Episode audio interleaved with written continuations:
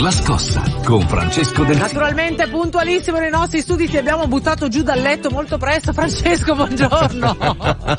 Ma sai che un bimbo eh, piccolo sì. È assolutamente normale, anzi siamo ormai già tardi. Quanto ha il tuo bimbo? Il mio bimbo ha eh. nove mesi. nove mesi. Si con... chiama Leonardo, è ipercinetico. Ipercinetico, già. Salutiamo Leonardo che siede con la sua mamma, è già sintonizzato su R T L centodue e cinque. Allora Francesco, tu ogni settimana ci racconti un pezzo d'Italia che funziona, riflessioni ovviamente anche in merito al campo economico, ma non solo. Questa settimana cosa hai deciso, su cosa hai deciso di eh, puntare eh beh, l'attenzione? Questa settimana ci concentriamo su quello che sarà probabilmente il tema della campagna elettorale prossima e sicuramente uno dei temi che interessa di più gli italiani, ovvero: è possibile ridurre le tasse in Italia? Vexata questio. In realtà nelle ultime settimane due proposte economiche si stanno fronteggiando, quella del Partito Democratico di Matteo Renzi, che ascolteremo dopo e che ha eh, previsto un eh, aumento del deficit P I L fino al due virgola nove per cento per poter ridurre le tasse, e quella dell'Istituto Bruno Leoni, quindi campo di centrodestra, che prevede l'introduzione di una flat tax. Ne parliamo con un ospite qualificato, nonché amico della Scossa, è Stefano Da Empoli, presidente dell'Istituto per la Competitività. Buongiorno Stefano. Buongiorno.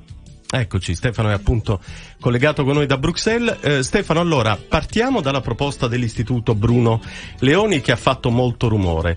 Eh, l'Istituto Bruno Leoni, in particolar modo Nicola Rossi, eh, ci dice: è possibile introdurre in Italia una flat tax, cioè una tassa del venticinque per cento valida per tutti, persone fisiche, imprese e perfino per l'I V A.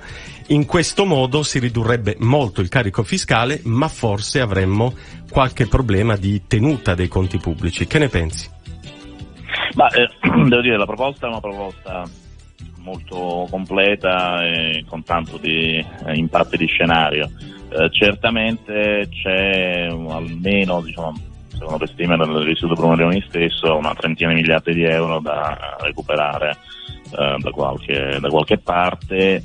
In più, io onestamente non sono, pur apprezzando alcuni ehm, assolutamente alcuni profili della proposta, eh, sono un pochino scettico sulla possibilità che si possano eliminare eh, prestazioni eh, assistenziali come, diciamo, immaginano loro di farlo, sostituendolo con il cosiddetto, con quello che definiscono minimo vitale.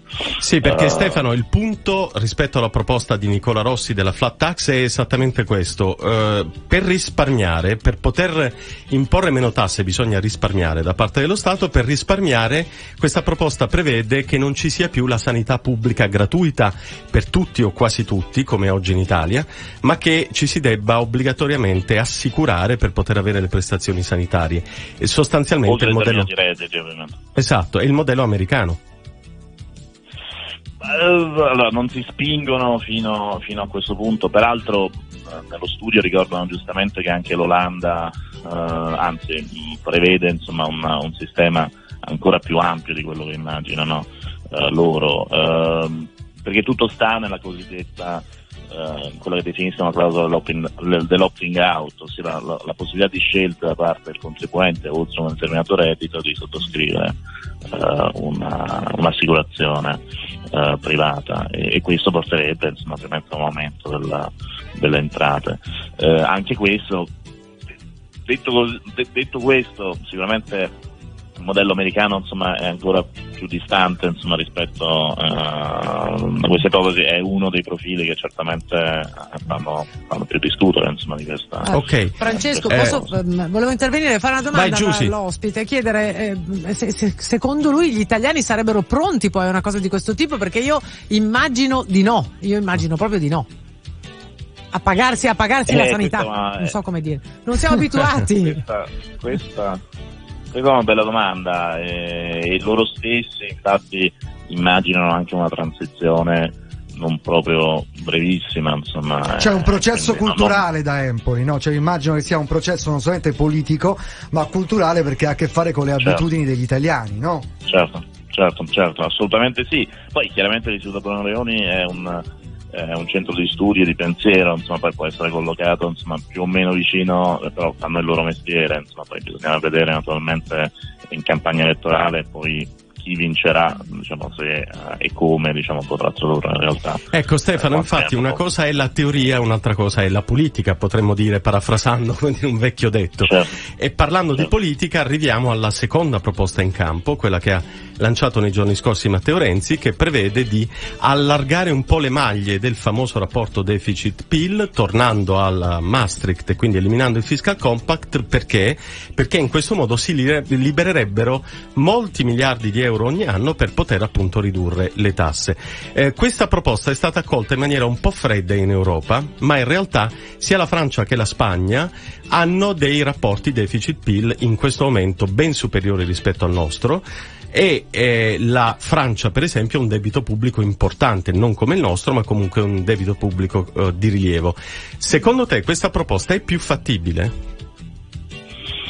Io onestamente la vedo uh, un po' in salita. Uh, in questo momento, insomma, in Europa uh, c'è un certo scetticismo Uh, verso, verso l'Italia. Poi chiaramente è anche un periodo, insomma, in cui ad esempio in Germania si stanno andando alle elezioni, quindi insomma chiaramente non, c'è, non possiamo aspettarci sponde, insomma, in questo momento di alcun genere.